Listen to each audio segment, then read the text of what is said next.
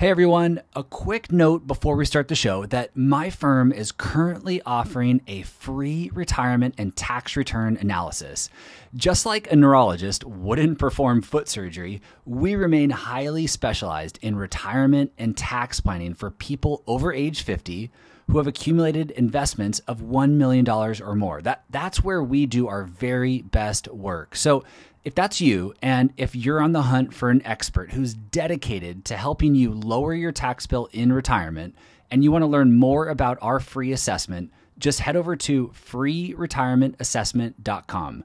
That's www.freeretirementAssessment.com. Okay, on to the show.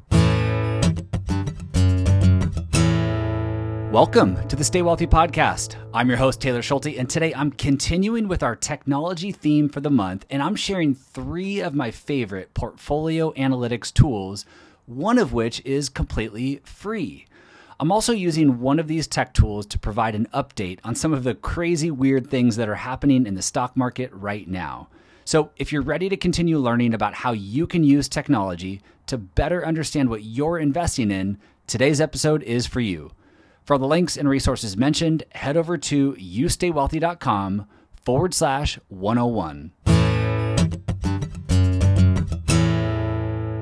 In 2020, many investors were feeling pretty good about their unique ability to outperform boring, broad-based indexes like the S&P 500. Just just pick any of your favorite momentum growth-oriented stocks like like Tesla, Peloton, Spotify, Zoom, which we've all become really familiar with, or even Moderna, and you looked like a hero. M- many of these stocks were up 30, 50, even 80 plus percent last year.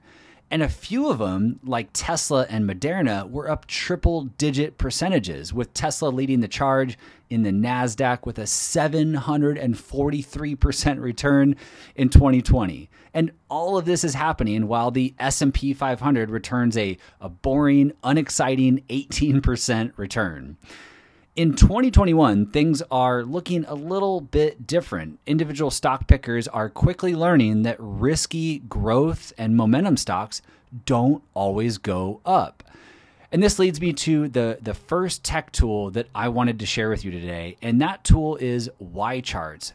YCharts is an extremely powerful investment research platform that takes millions of data points from the global financial markets and it allows non PhDs like you and me to analyze securities and funds and ETFs and different investments and even build sound portfolios. And while it was built for wealth management firms like, like mine, it's also accessible to consumers, but it's not a cheap piece of software. Uh, don't worry though, but I'll be sharing two other uh, tech tools with you today. If you enjoy nerding out on some of this stuff and you don't want to pay thousands of dollars per year for something. In addition to analyzing client portfolios and, and, and model portfolios that you or a wealth management firm might be building, what I really love using YCharts for is to get a quick overview of how different asset classes are performing over different time periods. It's what I use to share a lot of the performance data that I've shared on this show in the past. So, with that, let me share some data with you that I pulled together from YCharts to expand on my initial comment about risky growth stock investors seeing a bit of a, of a trend change this year. So, in general, the, the financial markets started off on a good foot in 2021. And then we started to see a bit of a shakeup in mid February. From February 12th to March 8th, we saw the NASDAQ 100, which is a, a tech heavy index that's made up of uh, 100 non financial companies. We saw the, the NASDAQ 100 drop by 10.5% during this short little time period between February 12th and March 8th. Momentum stocks, as measured by the iShares MSCI Momentum Factor ETF, they dropped over 15% during this same time period. Now, while the floor was falling out from underneath these indexes, the boring old S&P 500 was only down about 2.5%. So there's a, a giant disconnect that was starting to happen between these different indexes. And then get this US small cap value stocks, which you've heard me talk a lot about on this podcast recently, were actually in positive territory during this recent drawdown, and they returned just over 2% as measured by the MSCI Small Cap Value Index. So, to recap this, tech and momentum stocks were down double digit percentages during this drawdown in February. The S&P 500 was down a couple percentage points, and then the hated, unloved small cap value stocks were in positive territory. Now, these are just indexes that we're talking about, and, and these indexes are made up of, of hundreds or even thousands of different stocks. But I started the show talking about individual stocks and how investors were feeling pretty good about their stock picking abilities in 2020. So let's just take a look at what some of those stocks did during this bear market that we saw in February. So uh, in February, again, same time frame, uh, February 12th to March 8th, Peloton down 34%, Moderna down 32%, Tesla down 31%, and Spotify down 23%. Now, to be fair, these losses likely aren't all that painful for longer term investors who have been investing in these stocks for a long time and saw 400% returns on their Zoom stock last year or even doubled their money investing in Spotify. And some of these stocks, like Moderna, uh, have, have had a, a healthy year to date return in 2021, even with this drawdown. However, knowing when to buy and sell individual stocks and, and knowing what stocks to buy is an incredibly challenging game to play. Many of these stocks were, were just absolutely crushed during the COVID crash of 2020, and they had massive gains during their recovery and through the end of last year. And then now we're seeing these well performing stocks experience big losses. As Ben Carlson mentions in a recent blog post, quote, it's almost impossible to avoid anchoring one way or another. You could look at returns from the late March 2020 lows and assume you've already missed the boat. Or you could look at the recent highs and assume that the 20% to 40% drawdown offers a buying opportunity. This is why investing in individual stocks can play such head games with you. Anchoring to the bottom makes it hard to buy more of a good stock and anchoring to the top makes you think that you've found a bargain. Both instances can be right or wrong depending on the stock market environment. Portfolio management is so much harder when picking individual stocks, especially in a concentrated manner. Wonderful gains can turn into terrifying losses in an instant, leaving you with more questions than answers. End quote. As I've shared many times on the show, risk and reward go hand in hand. Investing in individual stocks can result in massive gains, but those potential gains come with massive amounts of risk, and not just financial risk, uh, but as Ben explains, also psychological risk. So, for those that have their eyes on retirement, or if you're already retired, I'm not so sure that those are risks you want to accept for those that are decades away from retirement, you certainly have time on your side and, and, maybe the ability to take some more risk, but it's still important to determine how much risk you're willing to take. You've heard me before say this, but I'm a big fan of carving out no more than 5% of your investments and taking my big risks there. Like knowing that if everything goes down uh, to zero in that account, my financial plan likely won't be jeopardized to round out this whole conversation on the current state of the markets, uh, Kit Juckes at SocGen, I think, just kind of summarized the current state nicely by saying, "quote The pattern seems clear enough. The the equity market is seeing a sector rotation, but not a correction." The bond market is seeking a new equilibrium in the light of a vastly improved economic outlook in both the US and elsewhere. And for what it's worth, uh, here's a quick summary of where major indexes stand year to date as of March 11th. Small cap value index up 14%, S&P 500 up 5%, Nasdaq up about 4%, and US Treasury bonds down 4%. Believe it or not, it's been uh, about a year now uh, where small cap value stocks, as measured by that MSCI Small Cap Value Index, it's been about a year where small cap value stocks have outperformed the S&P 500. In the last 6 months alone, small value stocks have more than doubled the returns of the S&P 500. Now, will the trend continue? That that's anyone's guess. I don't pretend to have a crystal ball here, but 2021 is certainly proving to be a different animal than 2020, with tech stocks having their troubles and the bond market starting to see yields settle at these new levels. Okay, as mentioned, all of that data I just shared was pulled from YCharts, one of my go tos for nerdy financial market information. I'll link to some of those charts I referenced in the show notes, as well as more information on YCharts, which can be accessed by going to youstaywealthy.com forward slash 101. The next tool I want to share with you is called Portfolio Visualizer. And what's great about this tool is that they have a free version that doesn't even require you to have a registration or a login to the website.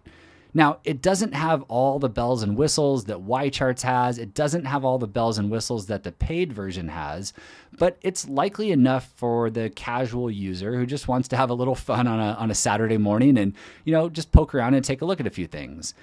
The first thing I want to mention when it comes to any portfolio analytics tool, including Portfolio Visualizer, is that many of them are built on providing back tested data. In other words, you can plug in your investments or investments that you're considering, and you can see how they've performed in history. And while it's certainly helpful to see, you know, what's happened historically, it can also be really, really dangerous because well, you've heard the the disclosure before.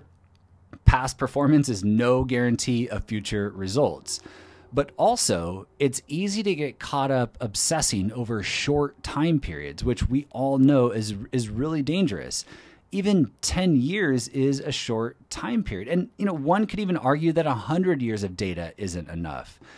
To make matters even more complex, uh, Vanguard did a study that concluded that the best performing mutual funds over the last five to 10 years were the very ones that went on to underperform over the next five to 10 years.